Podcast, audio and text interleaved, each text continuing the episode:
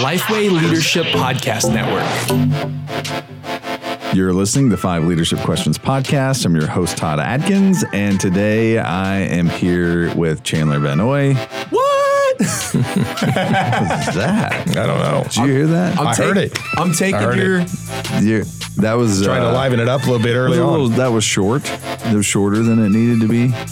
When's the Uh, last time you have done one of those? I don't know. It would be on new churches because, uh, yeah, Uh, it's been a it's been a long time. My concern is you just lost half your listeners already. Yeah, it, it could happen. Well, they heard you, and now you're. Yeah. Now, they're- now you're back. Hopefully. It's familiar. Your voice has now become familiar enough.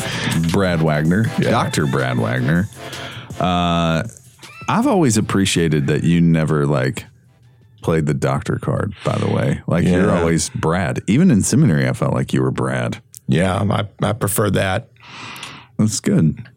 Well, um, what was really weird for me is over the weekend I had, uh, well, over the weekend and into Monday, so Sunday, Monday, I had Brad Wagner, Brad Lomenick, Brad Leek, who's the uh, XP at my church, and oh, one more Brad, Yeah, you're just lacking Brad, Barnett, Brad Barnett. All you need is Brad Pitt now. who's over uh, student, and everybody that was uh, commenting or asking me a question about the podcast because some people really? heard new music or whatever, and um, I got really confused and actually ended up talking to Brad Leak, my XP, this morning because I thought I had uh, you know engaged with him and answered him, but I had not. Uh, it was Brad Lomenick. Definitely sounds confusing. It is. It is because both those are Brad Ells. That's crazy. Uh, so okay, uh, that voice you heard, of course, is Brad Wagner, who's become a, uh, a frequent guest and much loved and appreciated guest, um, mostly by you guys. Uh, some some with me. Um, but uh, today we're talking about uh, this is episode three of church staffing issues, uh, and we're talking about how to structure church staff. So this should be a good one. Um, just because there's so many different So many ways, ways. to do this now uh, than there ever were before. So uh, let's start with the biblical calling of church staff and w- w- why does a church need a staff? Okay, great question. I my my default. I have two really consistent default passages when I think about the local church. Uh, Colossians 1, 28 and 29, which I think nails the whole mission vision piece, the biblical mandate, if you will. And then Ephesians 4, 11 through 16, I think really nails the the the often I think neglected emphasis that um, those who are called out to serve as pastors, teachers, evangelists, etc., as it explains in Ephesians 4. By the way, usually lists in the Bible are not comprehensive. Um, and but but it's a representative sample, I think, of the kinds of things that people can be called out to do, and but those people are called out to equip the saints to do the work of ministry. And I know we're all on the same page in that, but but I think the the question about the calling of staff and why does a church need staff, I, I would immediately go to this text because you see this pattern of people who are dedicated in a specific way to the task of equipping the saints. Now, Right. in our context in modern history and whatnot, you know, we the way that looks for us is if a church is big enough, you have the senior pastor, the lead pastor, if you will. Right. And then usually you start adding other staff members as the church grows and as the church can afford that. And uh, but I, I think Ephesians 4 and other passages give us a biblical um, precedence, if you will, or permission maybe for doing that, for having staff. I think it, it makes sense. Okay, so one of the soapboxes that I kind of have is a. Um, uh, I'm already going to go here, and I may already be chasing a rabbit, so forgive me, listeners. But uh, uh, is priesthood of the believer Right. um, because the whole idea of calling in the church is, I think, has gotten somewhat confusing in Okay. that I've had. Uh, you know, people in the church that um, are not on staff, they're they're volunteer leaders, and they are diesel. And as they continue to grow in spiritual maturity, and as they continue to grow in spiritual maturity using their gifts and service to Christ, there naturally seems to come this uh, point of decision where they struggle with calling to full time ministry. Right. And I think in part, what's interesting is it, have we made this something different in the modern day? Because when I, you know, if you look at, I would say how we got here in church staffing structure the way that we are really goes back to, you know, like the first parachurch ministry in the end of the 20s was InterVarsity. You know, the Brits sent mm-hmm. over some people to help the heathen college students of America. Uh, World War II and economics, I think, plays a huge part because uh, you have people come back from the war. America is booming because Yeah. we're pretty much the only ones left. We have tons of money coming in. Uh, we start to create a suburban experience, and churches are actually given land. Um, and churches with you know increased number of people um, being in church uh, from a cultural thing and a societal thing and having gone through a war and all that mm-hmm. stuff. But, um, and then contributing to those churches meant churches had more finances to hire more staff. Uh, they got more sophisticated and you had things like Flake's Formula, which if you don't know Flake's Formula, Google it uh, or, you know, just wait for some guy to uh, read about it and then present it as a com- at a conference as if it's his own thing. Uh, I wonder who that would be. And then you'll think he's a genius and you'll be like, oh, this is Yeah. crazy. Um, but all that to say, I think as we've continued down this path, our churches have gotten uh, bigger and bigger. And even if you look at the last 30 or 40 years with the church growth movement, I think that there's I think that there may be an issue that we are coming toward rapidly whenever there is a major uh, economic decline, we're in we're in trouble uh, because the way our our budgets are created for churches, uh, the way that church practices now, I think we've almost trained the people of our church to expect that we do the work of the ministry, not that we're equipping them to. Our job is to do the work of the ministry, not to equip them to do the work of the ministry. Um, and I think our seminaries, even to a certain degree, um, you know, focus on that idea of calling and being a specialist yeah. and, you know, Yeah. preaching and hiring staff out to do these things. So it is, I think we enjoy, when it comes to priest of the believer, we say, oh, yeah, the communication part that I don't need a priest to pray through. Um, you know, the the sacerdotal duties. There's an emotional sacerdotalism where we still think that the pastor is set apart Mm-hmm. from all have been called, all have been sent. And I think it's an emotional thing. And I think most of our pastors actually enjoy feeling that much more special. It's almost like, mm-hmm. yeah, I know I can pray to God and I don't need to pray through a priest, but the pastor, he's he's got like a red mm-hmm. phone. yeah. Well, I, interact with me Yeah, on well, this because we Chandler, talked uh, about I don't know about you. I almost fell asleep during Todd's historical analysis having to there, Google but, but things. I no, I'm probably, kidding. I probably got it from you like 30 yeah, years yeah, ago. you probably stole that from me. Yeah.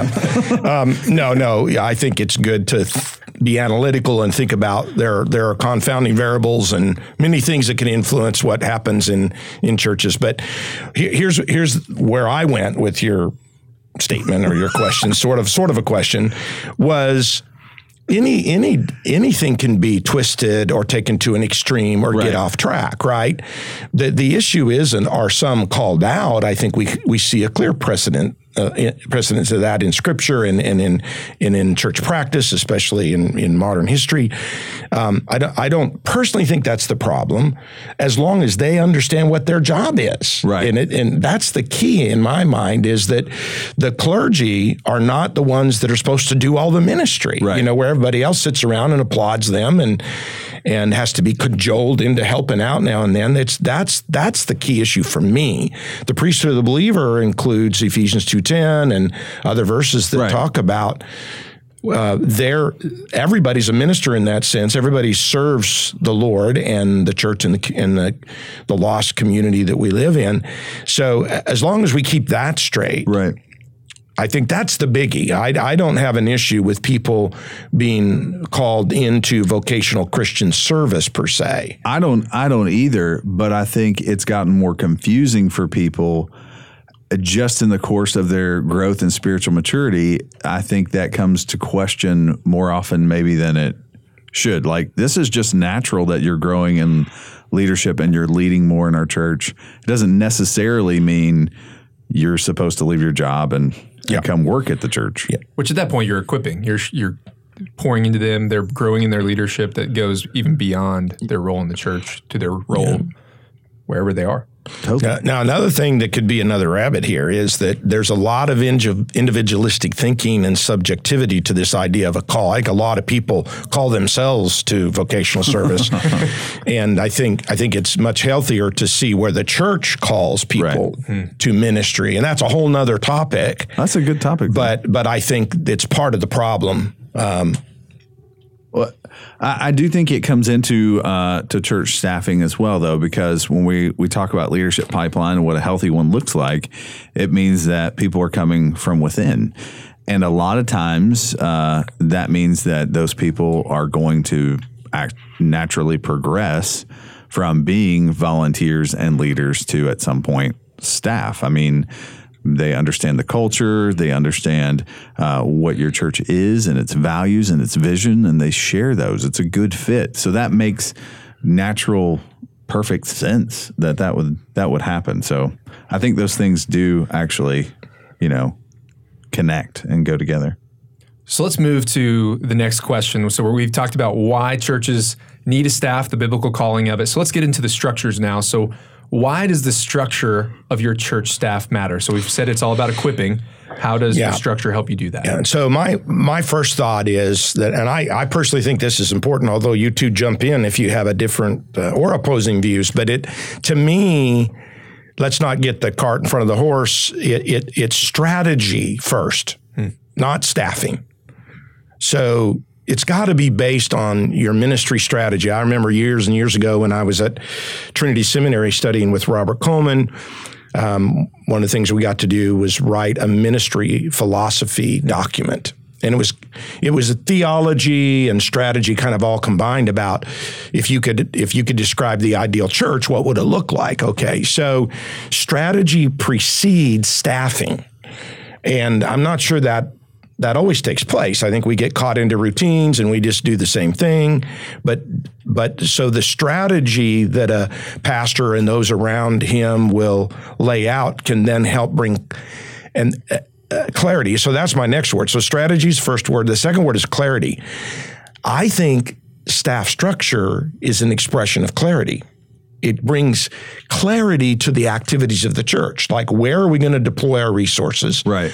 Where are going to where are we going to deploy our energies? Who's responsible for what? Because as you know, the old adage, "What's everybody's responsibility is nobody's responsibility." Right. So division of labor would be a business term, but so clarity it brings clarity to what a church is wanting to do, and then it aligns the resources, including human resources, in a way that matches strategy. So. Uh, you've got to have structure and you've got to have goals and clarity of organization. I think that clarity is the number one thing that this provides here. And what happens is either a church, if it's an older church, kind of drifts into something over the course of time. Uh, they they drift into their strategy or they drift into their structure, uh, and then if you have a church that goes from you know plant to large church, it grows really fast. You can have some of those same issues. Um, one of the the stories I've always loved about that really combines structure and strategy is um, is the Winchester Mansion. Are you familiar with the Winchester Mansion? Oh, I've heard you say it before. Yeah, it it it you know uh, so Winchester. We all know the the firearm. Um, most of us do anyway. Um, so he uh, he passes away, leaves his wife a ton of money, and it's not just you know once; it's every day. Twenty six thousand dollars in you know the early nineteen hundreds. You you start to do the math on that, and you're like, this woman has had tons and tons of money coming in.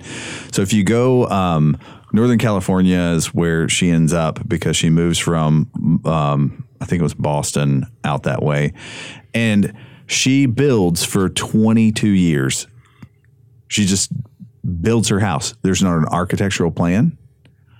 There's uh, n- not, you know, it's never going to be completed because some medium told her that um, she had to go build this house for the ghosts of all the people that um, her husband's firearms killed and all this stuff. But the point is, if you go and visit the Winchester Mansion, there are uh, over a hundred bathrooms.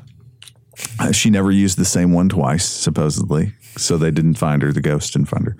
Uh, but I'm not joking about this. There, there's win- there's staircases, there's She just- spiral just- staircases She just that didn't go, go to the into- restroom that often, maybe. I guess I don't yeah, know. that doesn't make sense, uh, Don. But anyway, uh, no, the same one twice in a row. oh, Yeah. oh, I see. Big, big uh, key there. Yeah, big key there. Once okay, so, so sp- spiral cases, staircases that just go into the ceiling, doors that don't, you know, open to anywhere, windows that open into other rooms. It was completely uh, random and haphazard, and um, she just did what you know. They just started when they finished one thing, they just started another thing, whatever looked good to them at the time. So there's this sprawling estate Nothing's connected. nothing's No really connected, no rhyme or reason. And so I feel like, you know, we have that situation sometimes um, in an organization or in a, Yeah. worse off in a church. Yeah, I, I had a couple of more precise illustrations. I'll Go I'll, for it. I'll use here. Let's hear these. the, the one- the one you know when you talk about staff and adding staff, uh, whether it's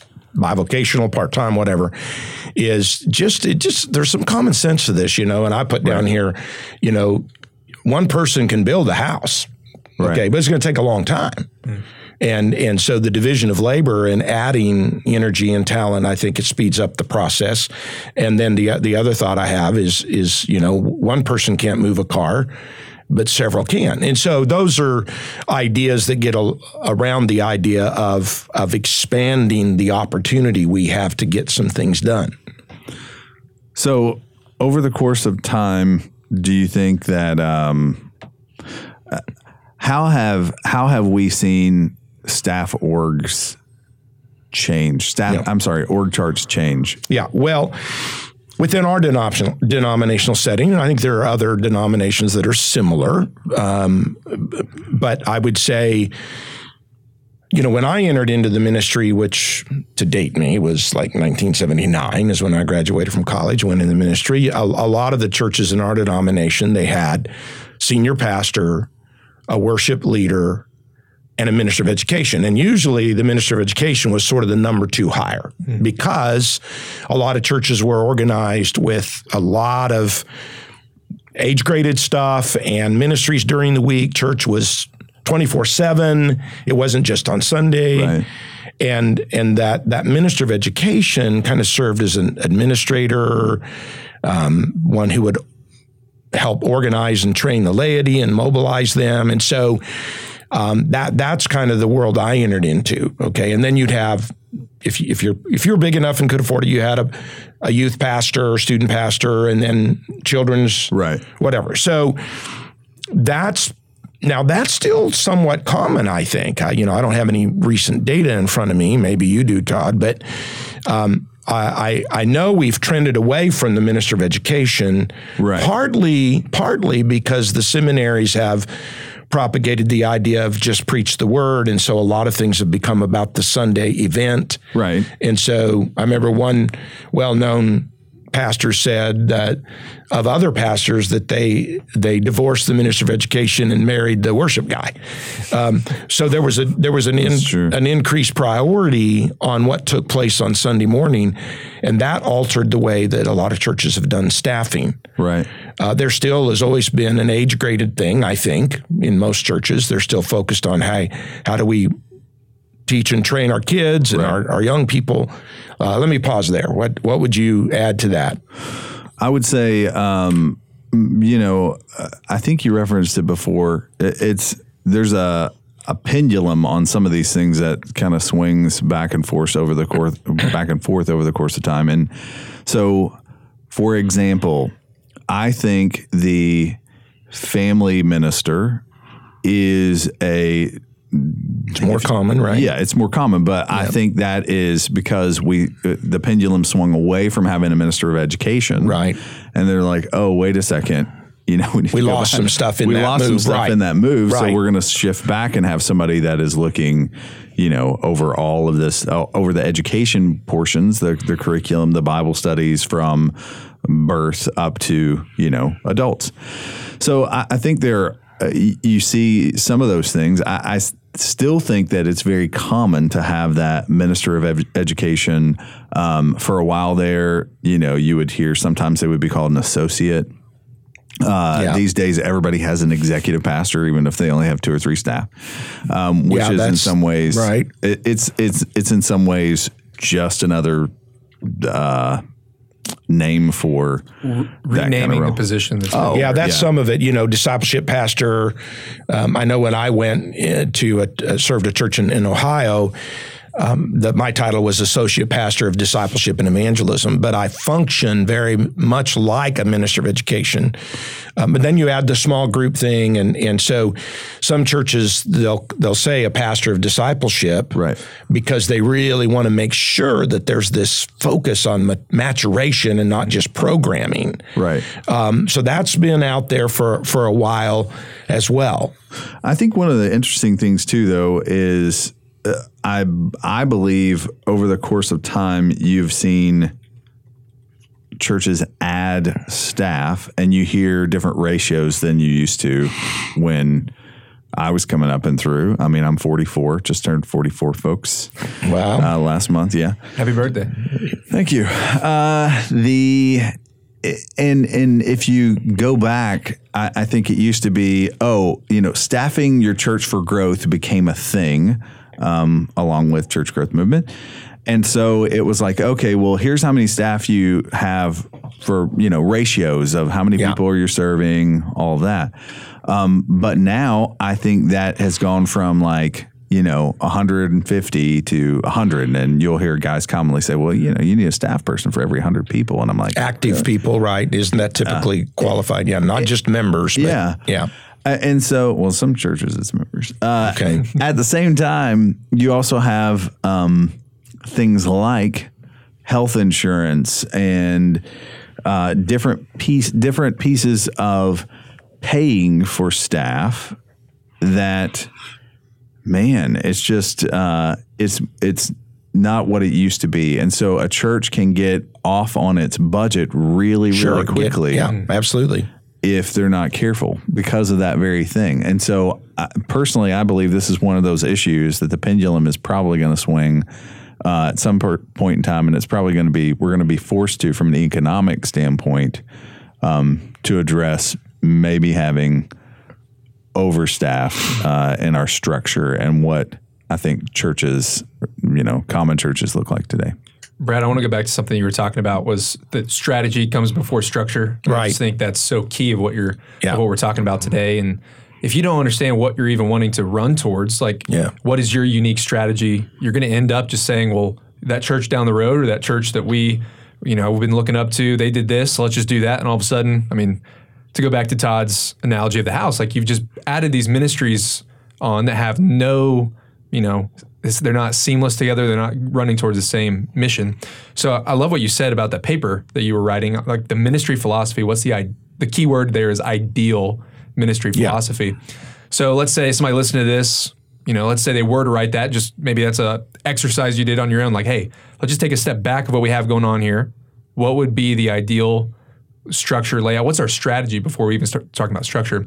We're going to kind of jump ahead to a, another question that we have, but Okay. um, what would you say? Of course, they're not in the ideal situation. Mm-hmm. What would you say to them of saying, how do we get towards that? Like where we, how do we go from where we are, the reality that we're in now, mm-hmm. to where we want to be? Somewhat of a restructuring of, of this Yeah. of the staff. And and you know, at the the risk of sounding kind of um, obvious here, it's that's leadership. That's what a, a that's what a senior leadership or leadership team. That's their responsibility mm-hmm. to help within within the guidance of Scripture, of course.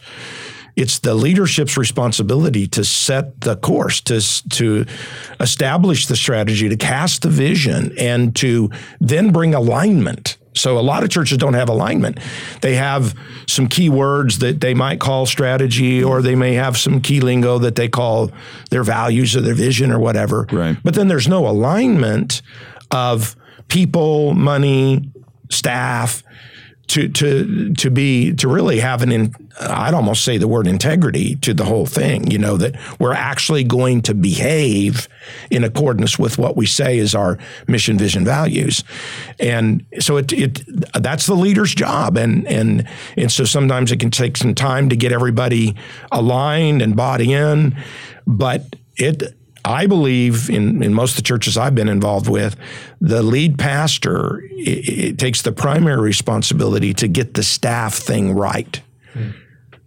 Right. I would agree. Uh, I think it's a it's a culture creation, yes, but it's also um, cultivation. So the it, the interesting thing to me is going to uh, a church who's done you know Auxano's process for for instance on vision clarity and, Right. and and finding their their vision and values and they've got those down now but then they haven't done anything differently Right. they haven't then said okay if this is who we are and what we're about we need to now align the ministry resources from a people standpoint Right. staffing standpoint Right. money standpoint um, announcements standpoint like I, I'm, What I'm talking what gets priority even? Yeah, what gets priority? Absolutely. and so, um, you know, that's why I, I love um, the vision framing process that Auxano does because it does bring clarity. Yeah. Uh, but it, it's then, okay, well, it's not going to move you to where you want to be unless you add that strategy of implementation and you're, you're, you know, pruning some things. Uh, and, and planting some other things. So And go back to what you said, Brad. You actually have to stay within your vision. Yeah, and it easy to- takes discipline. Absolutely. You know, because Incredible there's scope creep is what we would call it, right? And mission creep or whatever. And it takes somebody who's kind of being the quarterback and and helping stay within the strategy. And uh, one, one other thing came in, uh, to my mind, Chandler, would be uh, that I think's uh, relevant here is even if you because one of the questions here about how do you structure a staff, and I'm, I'm going to say that's contextual. Um, strategy drives that, but even if you this if you're able, it's it's feasible to bring in say age graded staff, you know, children, student, etc. Uh, they still need to understand that their job is to disciple and equip people. So they they have to own the the broader vision of the church. So their activities and their uh, what they do every day, every week, every month has to align with the the mission, vision, values of the church, the strategy, if you if you will. Even though they're doing it over in this one area, but they can't be off just kind of doing their own thing. It's got to be aligned. Yeah. it's contextualizing the vision to the children's ministry. Right, exactly. It's not a different vision. No, no. Where it feels like a totally different church. Right. a church within the church. I've I've seen that. I've experienced that. Yeah. So before we move on to the next question, we're talking about structure. Um, let, let me just ask this question. How should an org chart in a church function? Like, how often should you review it? Should you even create one? I know some churches might be listening, like org chart. What you know, we don't really have one. Should we create one? How is that helpful to a church? It goes back to clarity. Yeah, absolutely. What Brad said. Yeah, absolutely. And you know, I, the frequency with which you tweak that and change it, I I don't know. You know, uh, the church is subject to change, just like uh, you know, secular organization. I mean, there's lots of change in the way people think about um, church, and so you know, there there could be ongoing adjustments that you make um, based on effectiveness. So the key is. So, you know, one of the books we all love around here is The Four Disciplines of Execution, but the whole idea of what are you getting? What are the results? And if if you're getting the results that you believe are biblically prescribed, um, th- then you know you don't necessarily have to monkey with everything all the time. But so the outcomes, at the risk of sounding too much like a business person here, but the outcomes I think drive whether or not there needs to be adjustment to the strategy. Yeah. No matter how beautiful your mission statement is, no matter how elegant it it is and how well it rolls off the tongue, how sticky it is, eventually you have to you have to take a look at the results. Exactly. You can't just keep saying it. Um, so I, I, I man, I, I love that. You know the the the way that I think that you do that is the more clarity you have in your vision and values, the easier it will be to measure what's important. Yep. The easier it will be to lead change, to reorganize, because all these people, there's a lot of people listening to this. They're like, oh, yeah, my church reorgan- reorgs every two or three years, whether they need to or not. It's about that time again. It's about that time. Um, uh, it, there's a problem, so, we can chase uh, the new or- cool yeah. fad thing, which is can be a problem, right? Um, but I would say the more clear you are, the the more easy, obvious, and strategic it's going to be for everybody to make that chi- shift, um, to make that change, um, you know, to to reorg or whatever. It's going to be natural for everyone. Now, in order to do that. Um, going back to what Brad said earlier, it is not having those siloed areas of ministry. Yes, you have these specialized things, uh, and yeah, it's important to know how a preschooler thinks and when they're capable of this type of thought and when they're capable of understanding the gospel, all of that. And we want those people to carry that for our church and have that specialization. Yes, absolutely.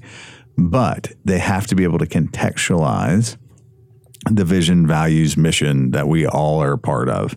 And if they do, they're much more open to change as things come. Uh, as as things roll along, and you know, ministry is going to change. That um, methodology is going to change, Sure. and you know, there's there's two more lanes on the highway out in front of your church, and three subdivisions going in, and suddenly even the demographics Yeah. change. Sure. So you've got to be able to to roll with that. Yeah. Another thing, Chandler and Todd, I would just throw in on this is sometimes uh, pastors struggle um, or personnel team struggle because th- they tried to um, determine their strategy based on the gifts and competencies of their current staff. And that can be wrongheaded. So, in other words, it, I'm thinking here, you know, my job isn't to try to help make you know, Joe successful per se by re- reassigning his assignments and creating a different seat for him. Now that can be good, yeah. but but the focus is wrong. This isn't about making your staff happy and successful unless it lines up with the overall again at the risk of redundancy the strategy so sometimes you you have to move some people off the bus i'm just to be honest you can have the wrong people who either aren't aligned with the philosophy or the theology or they don't have the right skills and competencies so don't make it about the with the staff. Yeah. what's that They didn't grow along with the church. Yeah. Yeah. Well, we've been talking a lot about paid staff and structure. Let's get to the volunteer aspect of this, which is makes up a large portion of who we're leading in the church. How do you structure a volunteer staff, those volunteer teams, and make sure that they are effective and aligning with the strategy as well? Well, obviously Todd can speak to that, but uh, where he puts a lot of his energy. But I'll, I'll just simply make a brief statement, then I'm going to bounce it to Todd. So, um, when I was my last full time church position, I was responsible for assimilating new members, grounding new believers, and for using an old term, mobilizing the laity, equipping the laity, and um, at that time, Leadership Network was was addressing this issue, and I learned a lot from them. But I sort of just pieced it together over time. But you do have to have a, str- a strategy of moving people incrementally toward maturity, figuring out who they are, how God's gifted them, how they fit into the broader strategy of the church, and how can you help make that easier. Uh, how do you coach them, teach them, equip them, and then encourage them along the way? So. Uh, I call that a lay ministry strategy. And Todd and I've talked about this many times. So I'm going to pause here and um, and throw this back to Todd.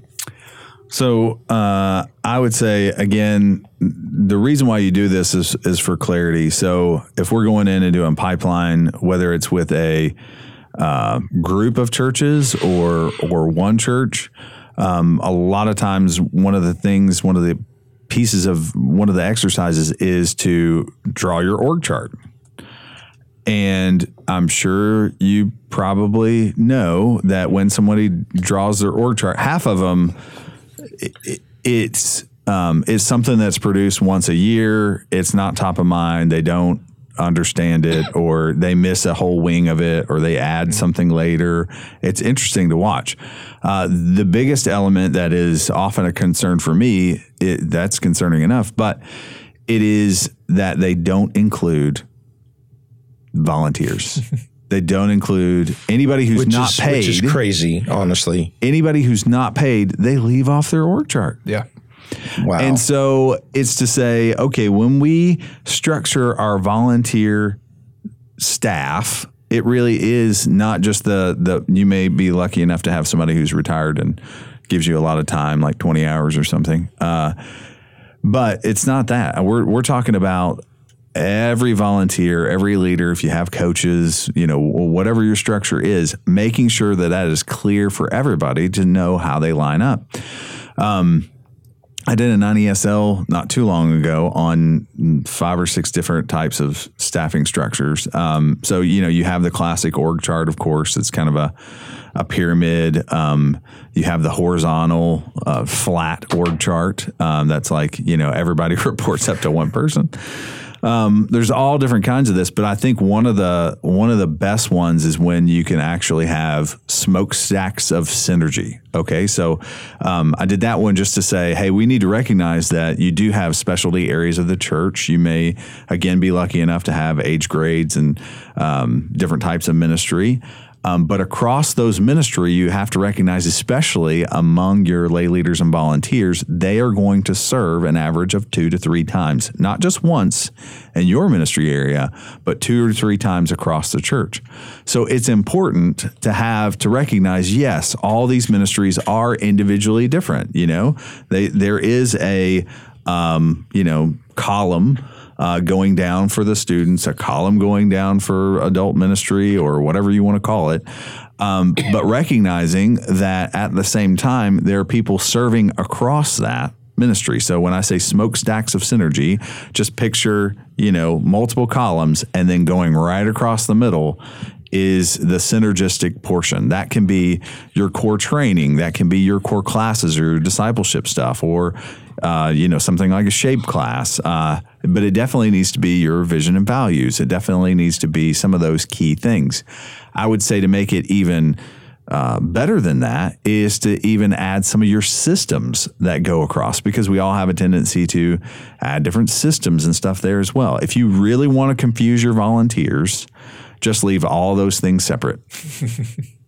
Uh, because they will feel like they're serving in two or three different churches. Yeah. Uh, not the same church. One of my favorite things that we do during pipeline coaching days is when we do the ministry audit and we ask, basically draw out your org chart. Right. And you say, you know, hey, r- draw kind of how many reports that you have. And of course, they, How many you need? and how many you need. But then I, I can't remember where we were doing this, but somebody, it was like 63 volunteers or something crazy was reporting to one person. And then kind of talking about the coach aspect, you know, we talk about pipeline volunteer leader, coach, ministry director. That coach aspect, I think, is I've seen kind of the light bulb come on for a lot of um, you know church leaders on this aspect, where it goes back to equipping.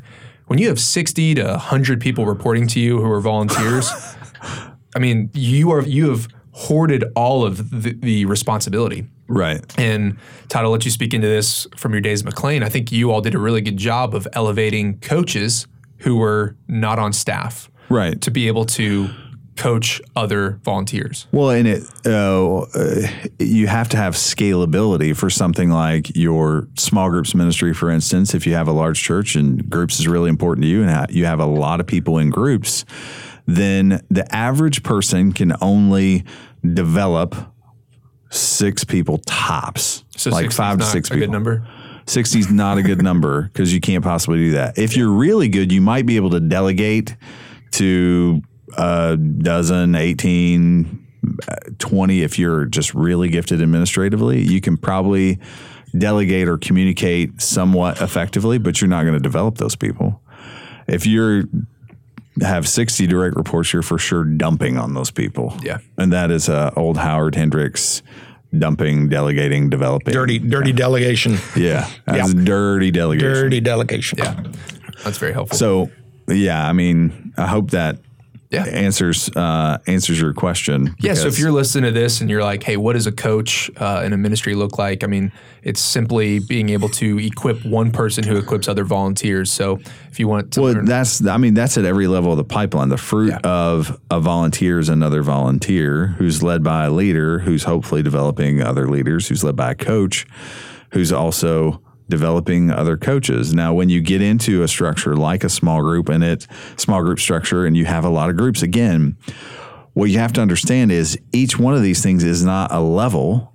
Uh, there can be layers within a level. So within our coaching, we ended up with coaches, senior coaches, and super coaches uh, in order to be able to democratize development and democratize oversight and ministry because democracy you know is is, is for everybody uh, and we wanted to say hey leadership is for everybody and leadership development is for everybody Yeah. and ps so is evangelism and making disciples who make disciples it's not just bring your friend here uh, You know, in, in our but setting engaging here the at process. Lifeway, uh, often we've used the term centralization versus decentralization. Mm-hmm. But the concept I that I that makes sense to me is what Todd has just described is what I'd call decentralization. It's it's moving the work and spreading the work out over a broad base of people and versus just a few who just nearly you're you know they're killing themselves trying to do it all usually the staff. So you decentralize although it has, again has to be aligned to the strategy. We've said that several times but that word is can sometimes resonate with people decentralized Well, and centralization is a direct result of risk or, or fear, perceived risk or fear. yeah i agree And so, you know, your church grows and you're like, oh, there's too much at stake now. We, we have to start hiring staff and, you know, or excellence or whatever, fill in the blank. We sometimes use it's control too it's It like is. it's a little scary to just unleash people uh, to do the work of ministry honestly you know you you actually do want to do it all. There's, there's another yeah. exercise that we do that you know talks about different leadership challenges, and it really all boils down to: Do you struggle with control, pride, fear, or time? yeah Because that's the reason why you're or doing the bad ministry. theology, Or like bad not theology. even knowing that Ephesians 4 11 through 16 exists. Where's where's that? It's you know, I I mean, you know, you could say uh, you could use the excuse of excellence, Yeah. but that could boil down to, oh, I think I can do it better than anybody else, pride. Uh, that can boil down to, um, Todd, you you don't understand my senior pastor. If the microphone goes out one more time during the service, like we have to hire somebody to do that. I mean, it can be fear. It could be it's Yeah. easy, e- easier to do myself. I mean, all those things are excuses that we have for actually giving the ministry But away. seeing when you when you uh, you know develop someone and see them kind of come to life and understand what it is like to serve the church. Yeah. I mean that's when you see It's a blast. I mean, it's just yeah, it's a blast. It's a blast. So let's uh, we'll land the plane with this question: um, How does church staff structure set up churches for growth? So I th- yeah, I thought about that, and and to to me, again, at the risk of saying some things I've already said, but you know, the it. I think when you get clarity about who you are and what you're supposed to be doing, and we don't have to invent that. Yeah. It's the scriptures loaded with prescriptions. Um, although I, I like the Auxano process and and other consulting ministries, the Rainer ministries and whatnot that help people bring some contextualized clarity, some local DNA. I think I'm all about that. But once you get your sort of biblical mission clear, your DNA figured out, um, and and then and then you hire people to fit in with that. So it, I think that causes growth, and that could be qualitative and quantitative growth. You get the right plan in place and the right people on board who are empowered and they're held accountable and there are clear outcome expectations. Yeah, absolutely. Yep. Um, if if you're in a context, you know, where there's opportunity, uh, the church will grow quantitatively and quantitatively. That's great. Everybody's moving in the same direction. Mm-hmm. Yeah. I'd, I'd, I'd go back to the if you want to grow your church, you got to grow your people. Um, and you're not going to be able to do that unless you have a clear strategy to do so. Otherwise, they're just going to choose from the menu of options that you give them. Um, you know, this is my broken record maps, not menus. um, and strategically pruning anything that doesn't align with your purpose as a church of making disciples who make disciples, uh, the vision, the contextualized vision that's unique to your church and, and mission and values that are unique to your church. It's those things. Anything that does not align with that uh, needs to be pruned. So you may you may have tuned into this episode for structure, and hopefully it is helpful. but you're going to walk away with focus on your strategy. focus well, you won't know what structure to Oh, have. abs- no, absolutely. But I, my takeaway from this is focus on your strategy and be disciplined in the impl- implementation. Yeah, an alignment keyword. Yeah. Uh, most people won't remember Todd's historical analysis, although there were some nuggets in there. But Just open Google, look up some words. He didn't say nuggets of what. yeah, Thanks for listening. Well, thanks so much for listening. We hope this has been helpful for you to learn how to structure your church staff and also focus on the strategy. Uh, if you want to find more resources, you can actually go to ministrygrid.com backslash church staff and you can find more resources for free until the end of January. And tune in next week, next Thursday. We'll be talking about how to develop and lead your church staff. See you next week.